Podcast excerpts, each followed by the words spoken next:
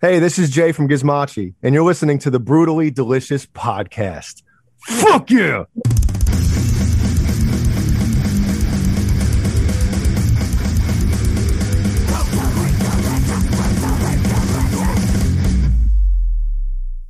So thanks for joining us. I appreciate it. Um, for those not familiar, Well, thanks and for the invite. I appreciate I have I have a habit of butchering names. For those not familiar with Gizmachi, did I say it right? Yeah, but I, I bet you won't get the name of the album right. Nobody has yet. Oh my god! Oh my god! Challenge! I'm gonna try. it. I'm gonna try. it. Go, Riina. Okay. She makes fun of me because in the past I have this weird habit of butchering band names. I know what they are, but it doesn't come across that way sometimes. Yeah, no, it does not come across like that. Not at all. Thank you. Gizmachi. Thanks for having me. Omega Khalid. Nope. It's not Omega Khalid. Nope. It's not. Oh my god! I've been put in my place. Tell me what it is. It's the first half of the word kaleidoscope. So it's Omega Kaleid. Kala- Now isn't isn't it so much fucking cooler now? Isn't the album title like, oh yeah, that's pretty cool now? Yeah, but how are people gonna know? like Nobody has yet. Sounds, huh? No one Nobody has yet. So It's awesome. But isn't it a lovely icebreaker? yes, it always is. Right? It is. So for those not Okay. familiar with Gizmachi, see, I can say it again. Um, can you give us the two sentence boardroom pitch? Oh my god, I'm I'm the worst salesman. I don't know why they have me do these interviews, but uh, um, I would just say that um, for fans of super heavy, groovy, melodic with some polyrhythm stuff, I mean, it's it kind of covers all bases, in my opinion. If you're a, a heavy metal fan, um, it kind of covers a lot of stuff that I mean. That's not two sentences, is it? That's not a boardroom pitch. Now I'm getting into uh my my uh you know No one ever gets Yeah. it in two sentences. no Just, it's it's know. hard it's it's hard if i was uh on the other side of the music industry maybe i'd be able to do it but if you're a fan of heavy heavy metal music i think there's something in it for you you know Okay. we cover a lot of a lot of uh a lot of stuff So I do have a question for you, and I found it really interesting. I've done a lot of stuff with Bjorn from my cooking show to you know, drinking wow a lot with him on the 70,000 tons of metal and doing a bunch of things with him. How did you uh, get him to contribute to your record when you're all the way over here in South Carolina?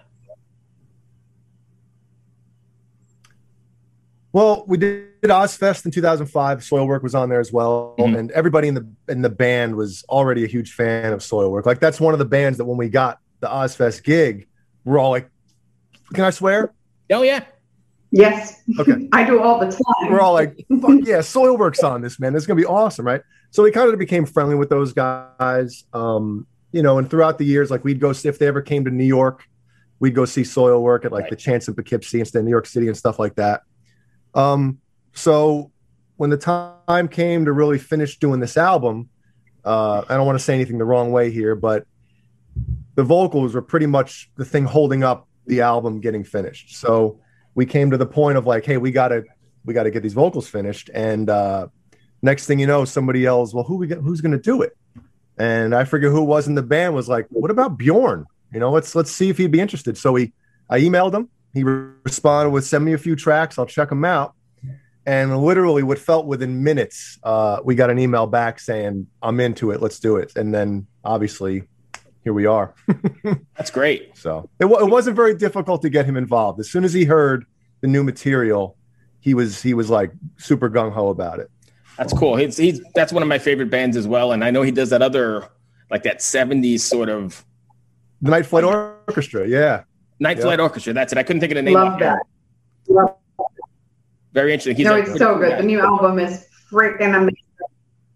thank you. Um, so yeah, you- but yeah, but also like your stuff is really good. I I especially enjoyed the song "Broken Ends," Mhm. which was you know like not a lot of steps away from Soilwork in a way. with Yeah, it. it's it's kind of the, the- I'd say the meat and potatoes of the song is pretty straightforward. Um, a lot of four four going on, you know, the just driving riffs. but then we kind of get into our comfort zone in the middle of the middle of the song with the bridge bending stuff and and you know that kind of thing. But that was, I think that's pretty much why that song was the first single we released, is because it was a little, little more straightforward. And I know some people were like, "Wait a minute, this isn't the Gizmachi we remember." Like, so maybe it was the wrong single to release first. I don't know, but I like the song. I think it's it's pretty cool, and obviously you like it. So hey, yeah, you know.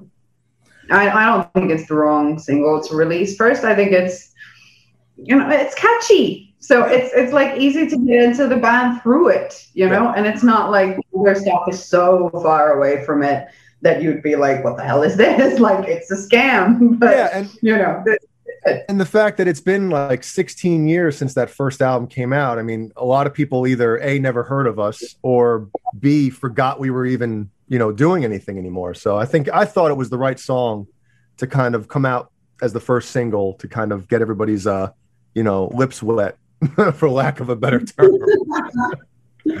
I love that. so, looking at your bio, I didn't realize you guys were. How did you gain the attention of Shawn Crahan as well? Is that all through Ozzfest? No, this was um. I'd say as far back as maybe 2003. Our old singer Shawn, um, he he like we'd record demos and stuff like that at local studios, and and uh, and he would literally like we you know we're from the days of printing printing our own CDs, you know, on our home right. computers and stuff, and putting labels on them, and our old like IU IUMA, remember that website, mm-hmm. the IUMA stuff or whatever. Yep. So we'd you know print CDs, go to shows, hand them out. So Slipknot would you know obviously they were heavily touring at the time, and Sean, our old singer, would he would like literally follow Clown around, sneak his way backstage, and basically tell him, "You're going to listen to my band." I, I'm not going anywhere until you listen to this. And we had like a kind of like a, a you know relationship with him a little bit back and forth through email. Like we'd send him songs, he'd kind of critique a little bit, um, and then the cool story I think in right like a week or two before Easter in 2004, um, we got a phone call from Clown, and he's like, "I'm going to be in New York City on Easter Sunday. You're going to rent SIR Studio studios, and I'm going to bring some guys from the label down from Sanctuary Records, and you're going to do a showcase for us. If you guys start playing, if I don't like it, I'm just going to walk out, not even going to bother. And I was like, I'm on the phone. I'm like, oh my god, like talk. You know, there's not enough pressure already that you're going right. to come see just us a little like, bit of pressure. play on a stage. Nobody, yeah, nobody there except for you guys. You know, it was it was pretty nerve wracking to say the least. And then obviously Easter Sunday, the studio's not open, so we had to like pay super extra to have it open, right. and then pay another super extra charge to have an engineer there to like you know to mic everything and and do the do the sound. But um, you know, it was very nerve wracking at first, but then getting to know him um after that, and even that day, like it was just. I think he was kind of like you know, letting us know like this is serious stuff. And once we got to know him, everything was cool. We were actually close, you know, pretty close for a while there as well. But um, it was it was just a cool experience. You know, I like I like telling that story a lot. But it was it was very uh, you know, nerve wracking to say the least. Yeah, I, I, can only imagine. That's yeah. like I don't know whether that was just to get you guys to take it seriously. Maybe he had like these terrible experiences where where a showcase was interpreted as please show up as drunk as possible and make asses of yourself while I bring all these important people from two states over or something. You know? Oh, you're, you're you're right because I mean, not that we wouldn't take it seriously, but I think he was kind of letting us know that nothing is going to be given to you. You know, you're going to have to show up with your A game, and it was it was early in the afternoon as well, and you know, obviously bands aren't used to playing early. It's you know, especially like you know, we have Mike in the band who sings the, the clean vocal stuff.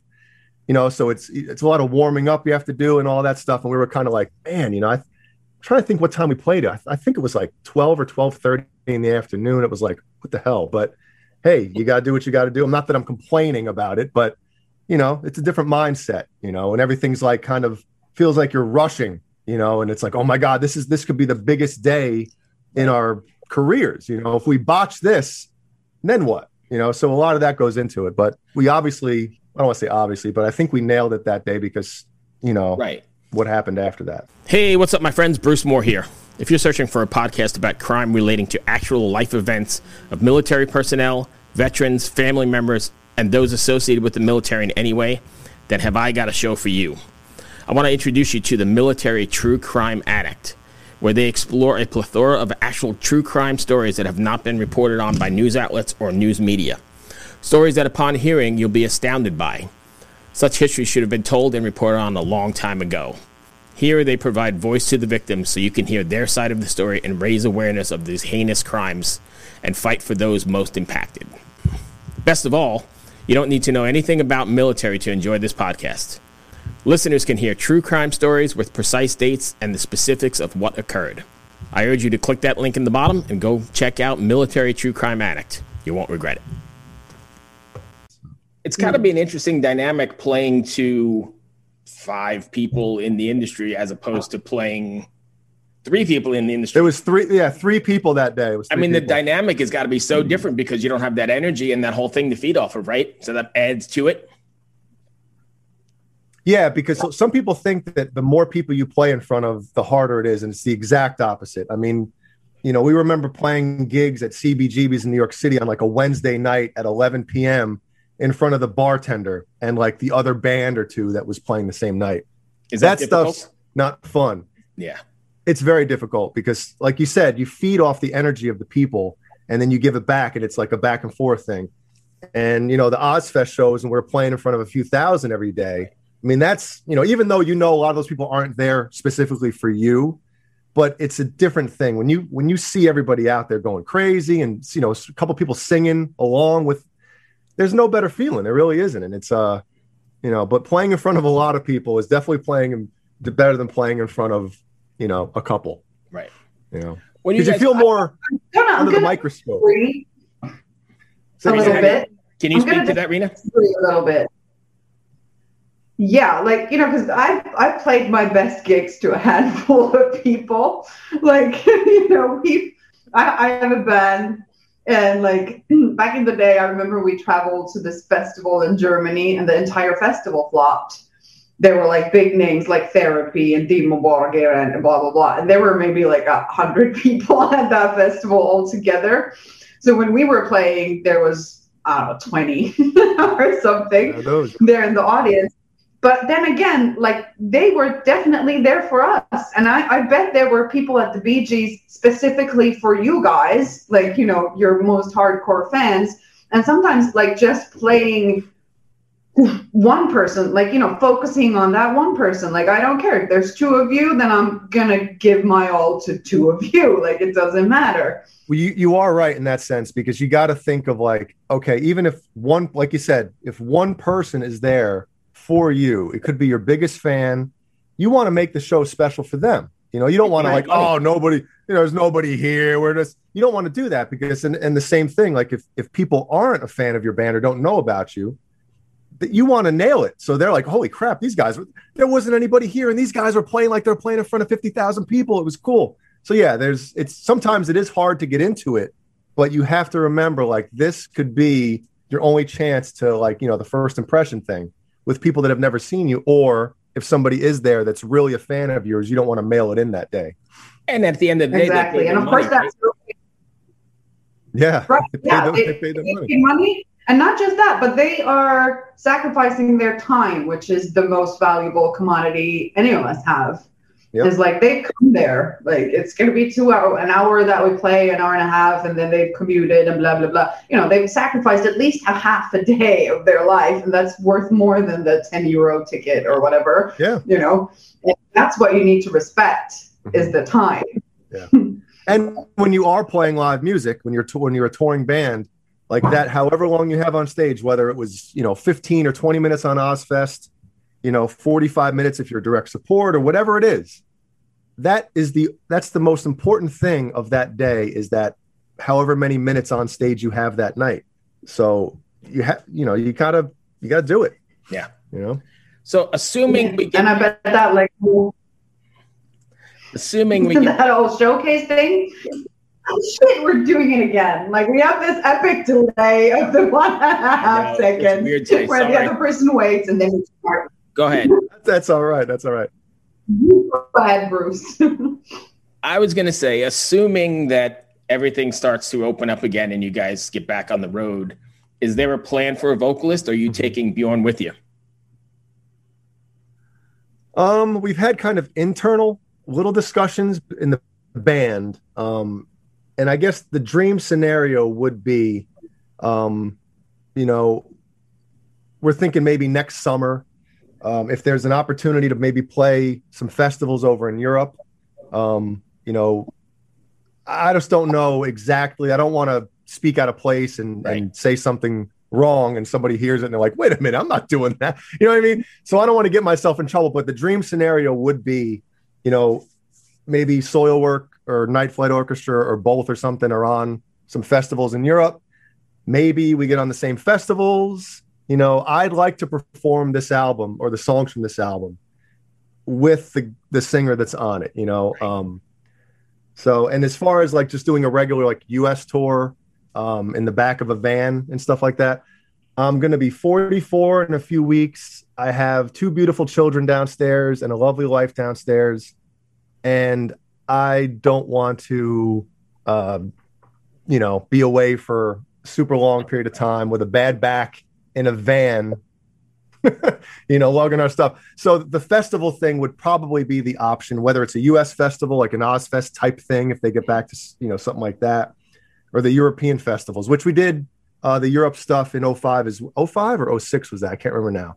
But that was a that was awesome. That was a great experience. So that would be probably the uh, the two options that we'd be able to do. But a lot of things, the planets would have to be aligned and all that stuff for it to happen. So right. we'll see. We'll see. I assume- well, if you make it to Finland, I'll buy you a beer. You I'll, I'll, show you a picture of my kid, and you'll show me pictures of yours, and you know we'll bond, and it'll be great. That'd be awesome. Yeah, it's it's a great thing, man. It's and that's the thing too. Like when you know the first album came out, um, you know, I was 27 years old. The rest of the guys are a couple years younger than me and that was the only thing at the time in our lives that mattered you know? Obviously it's 16 years later um, you know mike the other guitar player and the singer in the band he has a beautiful kid and a fiance. So it's just this it's just weird when all of a sudden you know obviously we all think that this is our best you know best album best thing we've ever released. We couldn't imagine putting out a better album. But it's just weird when you, when it comes to like doing the day-to-day band stuff and you know the band is like you know third or fourth on the uh on the list of priority list things yeah. that you know yeah so i know a lot of people don't want to hear that type of stuff but it's true you know i i speak openly and honestly about a lot of things and uh you know if you get phone calls and stuff about the band and the kids in the background is you know so also you don't want to take away from the kids soccer game or the kids volleyball game to be dealing with that because priorities are priorities right yeah, and I grew up. My parents were always, you know, at my at every single game I played, and and every gig when we played locally, my parents were always there. And I want I want to have I want to be there for my kids when they start playing sports right. and stuff too. So, did you ever imagine 16 yeah. years later or whatever? Am I dropping out, or is it you? Who's dropping out? Is it me?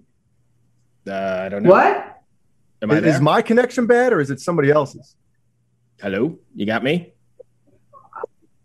Am I there? Oh yeah, Bruce is now breaking completely. You can't hear me? We can now, but I don't know. There's been something up with Zoom all day, but I don't know. know. It's been weird today.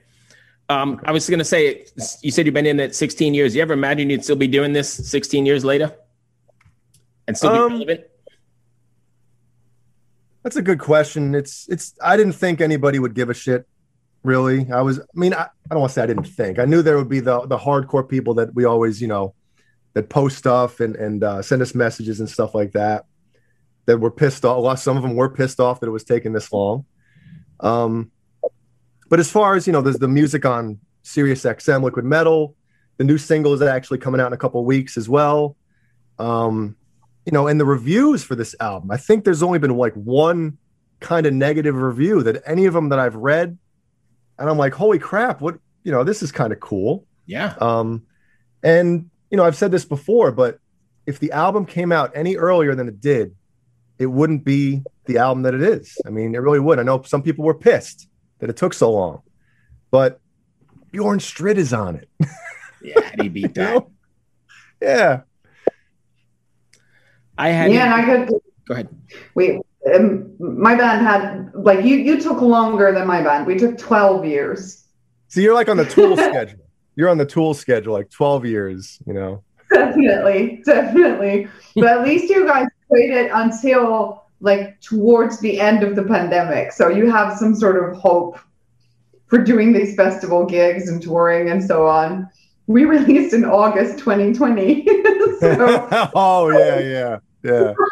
No, it well. But that that's the thing too. This this kind of leveled the playing field for us a little bit. You know, obviously there's nothing good that came that's coming out of what's happening, but as from a you know band standpoint of like not being relevant or even being out there for the past X amount of years, you know, everyone's at home right now. So we were kind of like, all right, we put out the album now. If everybody else is on the road and we're sitting home, we put an album out, no one's going to give a shit. So, you know, like I said, hopefully maybe next summer we can do some stuff, but we'll see. We'll see what happens. You know, yeah. I'm itching to get to a show, as I'm sure everyone listening and out there is for sure. Yeah. Rita, you have anything so else? Yeah, no, I just wanted to say I completely get what you mean with the whole it wouldn't be the album it is now if you had released eight years before now or whatever. Like, you know, sometimes things just take a little time for the puzzle pieces to click into place and so on. And it does sound freaking amazing. And like I said, I already have a favorite song and I'm going to dive into the entire, you know, catalog of it, you know, as soon as possible. But just I wish you the best of luck, and, and hopefully we get to look at those pictures of our kids soon. Yeah, that that'd like, be awesome. I appreciate you taking the time, my friend. Thank you so much. Thank you, guys. I appreciate it. Good luck with the record, and hopefully we're not too far away from each other. We'll cross paths somewhere along the way. Wait, so where are you? I'm in Richmond. Oh, that's right. You're Richmond, Virginia. So you know, you know the Lamb of God guys? I do. I know. Uh, uh, Willie Adler lives a couple blocks away from me, and his kids went to school with my kids. No shit. That's cool. Yes, because we did. Um, back in it might have been 04 actually. Uh, the um, Slipknot had the Subliminal Verses tour, mm-hmm. and we were on the first, I believe, two weeks of that tour. So it was Shadows Fall. Well, uh, we opened obviously a DC band, right? They're all from here. Yeah. So Shadows Fall, um, Lamb of God, and Slipknot, and uh, that was that was cool shit. I mean, you know, the album literally had just come out, and we were already playing like half stadiums. Right. You know, obviously, like I said before, not for us, but it was cool to have that experience, yeah. you know, and uh, yeah, that was that was cool. But all those guys, they've always been cool as shit. The Lamb of God guys with us, and um, yeah, we got. Yeah, the, I mean, I'm friends with Tony from Municipal Waste is right here. I see him around a lot. You know, obviously the GWAR guys. Richmond's got a pretty good metal scene. Yeah, it does. You know the Byzantine guys from West Virginia? I don't. Okay, because I, I did their last uh, three albums, and I'm actually just started working on the uh, on the EP that's coming out. Oh, nice. I guess this summer it's coming out. Um, so that's that's more or less what I've been doing. I've been doing like the production and mixing engineering thing, right? Um, for a while now, as opposed to the uh, playing thing. And the money's better than the playing thing. I'll tell you that. And I'll steady. That right, now. right. Well, cool, yeah. man. I appreciate you taking the time. Thanks, guys. I appreciate it. Thank you. Be well. Stay safe. All right. Bye bye. All right. Cheers. See you later. Bye.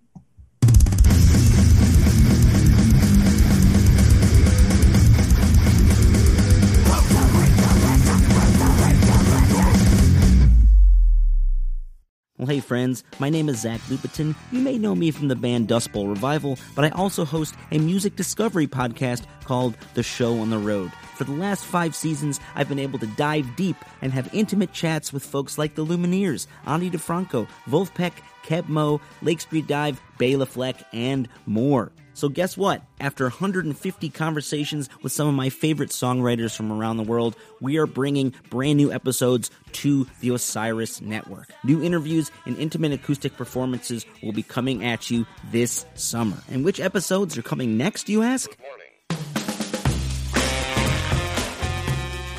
I am Zach Goode, the lead singer for the band Smash Mouth. Our band is called Milky Chance. We are based in Berlin. My name is David Shaw. I sing and write songs with my band, The Revivalists. Trust me, these conversations go some wild places. So subscribe to the show on the road on Osiris, and we'll see you soon.